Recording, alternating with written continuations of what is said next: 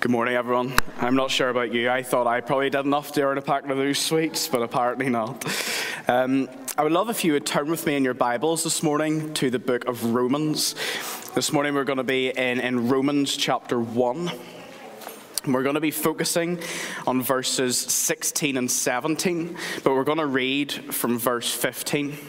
And so, Romans chapter 1, verses 15, 16, and 17. This is God's word. So I am eager to preach the gospel to you also here in Rome, for I am not ashamed of the gospel, for it is the power of God for salvation to everyone who believes, to the Jew first and also to the Greek. For in it the righteousness of God is revealed from faith for faith, as it is written, the righteous shall live by faith. Let's ask for God for His help as we come to study His Word this morning.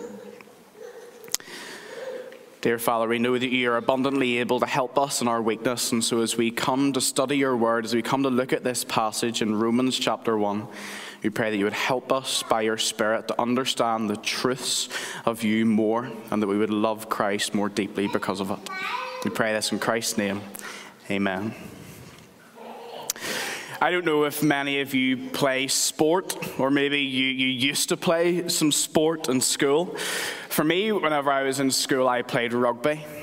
For, for those of you who have been part of some kind of competitive sport, you will know that although your training, although your skills are vital for performing well, one of the most important things that you need to get right before a match is your mindset.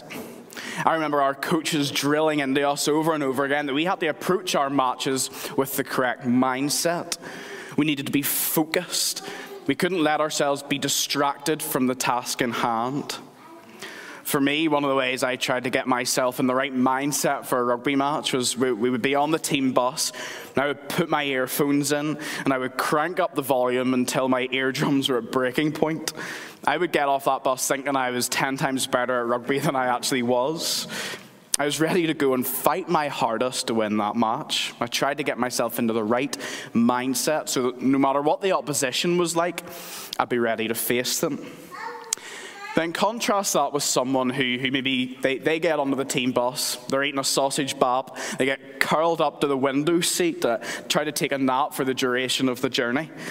Have to confess that may also have been me at times, but there's no way that person is in the right mindset to perform well, are they? They'll have no focus.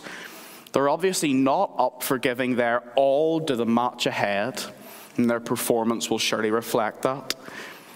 Someone has said once your mindset changes, everything on the outside will change with it. If we're thinking biblically about it, for, for, example, we see in Colossians chapter 3, Paul, he wants the church that he's writing to, to to put sinful behavior to death and to pursue holiness. And he tells them that to do this, they must set their minds on things that are above, not things that are on earth. He wants them to have a, a heavenly, eternal mindset. And we're thinking about this because we see it in Scripture that the Christian life and the activities involved, they never consist of mindless activity, but they require a correct mindset. And in the passage that we read in Romans chapter 1, we get an insight into the Apostle Paul's mindset for evangelism, for mission. We're going to focus on verses 16 and 17 this morning. Let me read verse 15 again to you. So I am eager to preach the gospel to you also who are in Rome. Paul, he, he's longing to visit this church in Rome that he has yet to meet. And what he's eager to do, what, what makes him fidget with excitement and anticipation, is the prospect of preaching the gospel there. And verses 16 and 17, well, they show us Paul's mindset they show us why he is eager and how he is able to be eager to preach the gospel.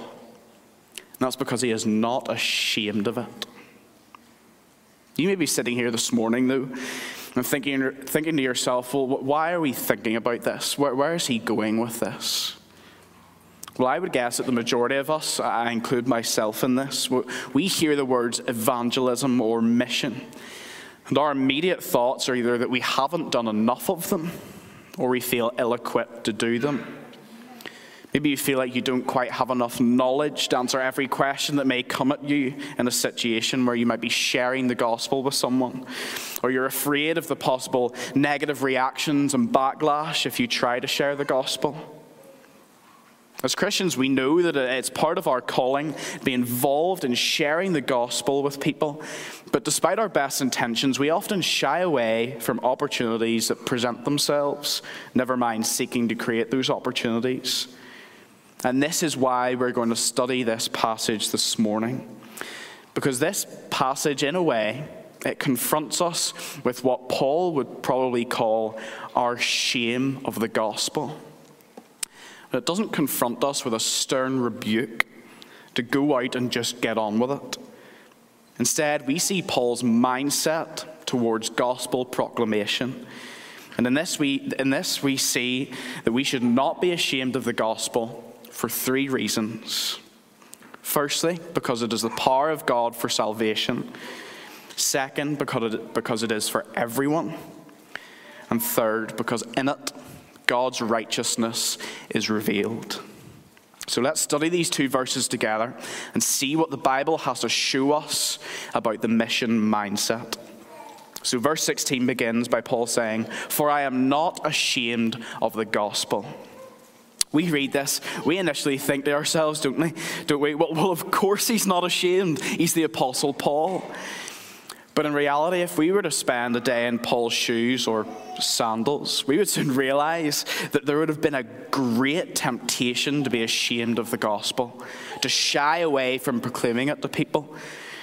We see in the Bible, for example, 2 Corinthians 11, Paul, he has suffered beatings, anxiety, sleepless nights, hunger, thirst, even being shipwrecked, all for the cause of the gospel.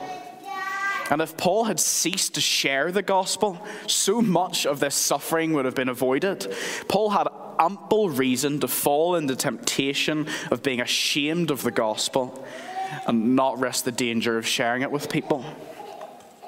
That could also certainly be said of many countries around the world today, such as North Korea and India, and many others where Christians are severely persecuted for sharing the gospel. And although the danger is not the same for us here in Northern Ireland, there are still pressures that may tempt us to be ashamed of the gospel. We know that what the Bible teaches is often radically different from what society believes the reaction that we might get if we were to tell someone that, that they are sinful, that they have this deep problem of sin in their lives, that may be enough to cause us to be ashamed of the gospel, wouldn't it? But the truths that Paul highlights next, they are what alleviates this temptation for Paul. Paul, he knows this truth, and they convince him and motivate him in such a way that makes him eager to share the gospel. So surely they ought to do the same for us too. Paul says, For I am not ashamed of the gospel, for it is the power of God for salvation. And so the first truth that gives Paul confidence in the gospel is that it is God's power for salvation. Paul, he knows that the gospel, it's more than mere words. He knows that when the gospel is, faithfully preached, it does more than just present the hearer with facts about Jesus. What Paul is saying here is that he is not ashamed of the gospel because the divine power of God works through the proclamation of the gospel. He is saying that the gospel, it becomes effectual in people's lives not by how eloquently he shares it, but because God works in the sharing of the gospel to convince people of the need of their salvation and to give people salvation as a gift. Can you imagine the, the crushing pressure that Paul would have been under if it relied solely on his ability to preach the gospel in such a way that he could make such a convincing argument that people would believe it and put their faith in Christ. As Paul was preparing to preach, it would be like he, he was in a vice that was getting tighter and tighter as he tried to place one perfect word in front of the other, trying to construct a flawless sermon. That's more than even the Apostle Paul could bear. But the truth that we are taught here is that it doesn't ultimately rest on the preacher of the gospel to save people. It ultimately rests on God's saving power to work through his gospel to bring them to salvation. And so this truth inspires confidence in Paul as he seeks to evangelize to people. But how does this apply to us? Well, first, it allows us to, to, to breathe a sigh of relief. I know from my own experience, and I'm sure from yours as well, that we often put ourselves under this incredible stress when we think about sharing the gospel with people. There are those voices in our head saying, What, what if I don't know every answer to the questions that they'll ask? What if I forget that particular verse in that moment? What if I make a blunder and I don't quite get the gospel across as clearly as I could have?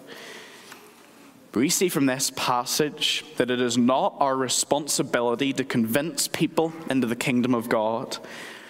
Instead, it's our responsibility to faithfully proclaim and share the gospel and know that God is willing and able to work through it by his power to save people. What a comfort it is to know that it is God's power who saves and not ours. But I think this truth ought to motivate us as well whether it be for evangelism in the community you belong to now or, or, in a foreign mission field, because we see that Christians, they go out and share a message that is the power of God for salvation. Our gospel is the power of God and it is able to save people. Knowing this truth, you can have a gospel conversation with someone, knowing that God may be pleased to work through that by His Spirit to show someone that they are in need of a Savior, and that Savior is Jesus. Part of Paul's mission mindset is that he is confident in the gospel because it is God's power for salvation. And this ought to be part of our mindset too. Secondly, then, we see that Paul is not ashamed of the gospel because it is for everyone. Let me read verse 16 again. For I am not ashamed of the gospel, for it is the power of God for salvation to everyone who believes, to the Jew first, and also to the Greek. Who is it that is saved by the power of the gospel? It's the one who believes. The word in the original, it's, it's in present tense. And what that communicates to us then is, is that Paul isn't thinking of someone who just believed that Jesus existed historically, but instead it's someone who, who commits to Christ, who puts their faith in him and keeps on believing. So even from this phrase, we see that the gospel, it's open to everyone and whoever believes in it is saved. But then Paul adds that phrase at the end to the Jew first and also to the Greek.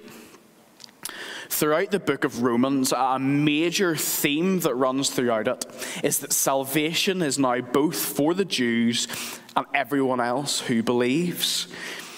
If you're familiar with the Old Testament, you will know that God, He, he chose the Jewish nation to be His distinctive people. They receive the promise of blessing from God because He had chosen them as His people. However, the trap that the Jews fell into was that they believed it was because of their nationality that they received these blessings. However, the argument that Paul makes through Romans is that these blessings come through faith, not through their privilege of being God's chosen nation. Now, it's hard to know exactly why Paul says to the Jew first and also to the Greek. However, his main point is clear the gospel is for everyone. Paul, again, he is not ashamed of the gospel. He is confident in the gospel because it's for everyone. For Paul, it doesn't matter who's standing in front of him. He knows that every single person needs to hear this gospel message. Every single person needs to hear that although they are sinful, there is a Savior who can save them from the punishment of their sin. Every person in this room this morning needs to hear that this message that Jesus Christ died and rose again from the dead three days later so that we don't need to bear the punishment of hell that we deserve. But instead, He took that punishment so we can spend and live, uh, be, be spared and live in eternal joy with Christ. This gospel message is for everyone. Listen to what John, John Stott says about it. He says, if we are to be committed to world mission, we will have to be liberated from all pride of race, nation, tribe, caste, and class, and acknowledge that God's gospel is for everybody without exception and without distinction. Have you ever been in a room where you walk into the, this, this room and the group of people are standing there talking? And as soon as this person walks in, the conversation it goes very quiet. It becomes an extremely awkward atmosphere. Those people are saying something exclusive that the person who walked in wasn't allowed to hear. God's gospel is nothing like that. God's gospel is for everyone to hear, no exclusion. In a world where we turn on the news and we hear of awful racial or sectarian prejudice, how exhilarating is it to know that the gospel we have been charged to share transcends all discriminatory barriers? We have a message that is acceptable for all people to hear. This doesn't mean that everyone will want to hear it, but it does mean that everyone needs to hear it. And so, like Paul, we create no distinction. Our mission mindset is to be willing to share the gospel with all people, regardless of background or ethnicity. We need not be ashamed because the gospel is the power of God for salvation to everyone who believes. Thirdly, then, Paul is not ashamed of the gospel because it is how we receive the righteousness of God.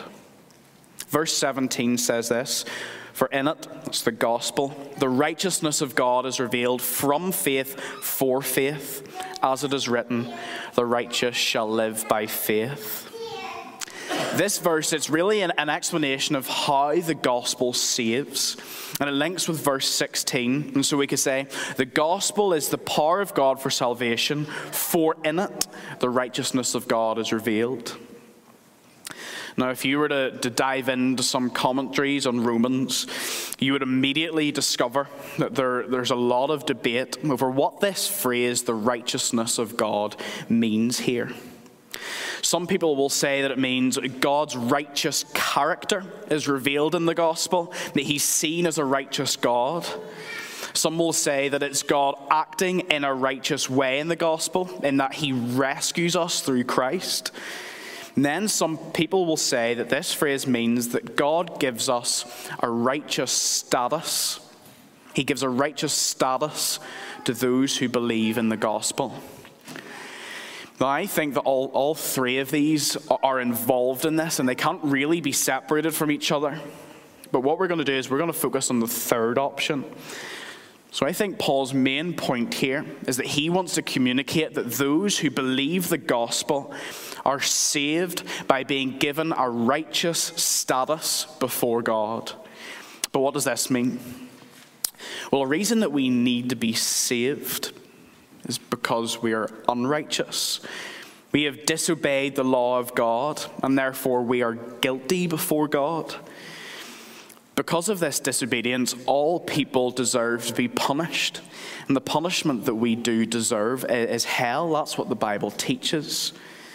In God's court of law, we are pronounced guilty, guilty and condemned. This is what the Bible teaches. However, as John Stott says, the good news of the gospel shines forth brightly when it is seen against the dark background of divine judgment. this is where this verse comes in. Because even though we are unrighteous, guilty, through belief in the gospel, God's righteousness is revealed to us. We are given a, uh, given a righteous status, seen as righteous before God, and this is all because of Christ. See, on the cross, Christ, He took our sin and he, he has therefore already endured the punishment for our sin that we deserved. He stepped in as a substitute for us, and in his death suffered the punishment that we should have suffered. We are no longer condemned because Christ was condemned for us on the cross. But even more than this, when Christ takes our sin upon himself, we are then given the righteousness of God. This does not mean that we have become righteous in our behavior, but it means that we are given this, this righteous status. We, we can stand before God and He will see us as righteous. This is what Paul will go on to, to, being called justified by faith, justified by Christ. Because of Christ, we are declared not guilty. And this is how we are saved. Paul says that this righteousness, it's revealed from faith for faith. What this means is that the only through faith in Christ can someone be declared righteous, only in that sphere of faith. And he qualifies it with that Old Testament quotation. It's from Habakkuk 2, verse 4. That confirms that the one, the one who has been made righteous by faith, they will live, they will be saved. And faith in what? Well, faith in Christ, faith in the gospel of Christ. And this is where this links to our overall point this morning.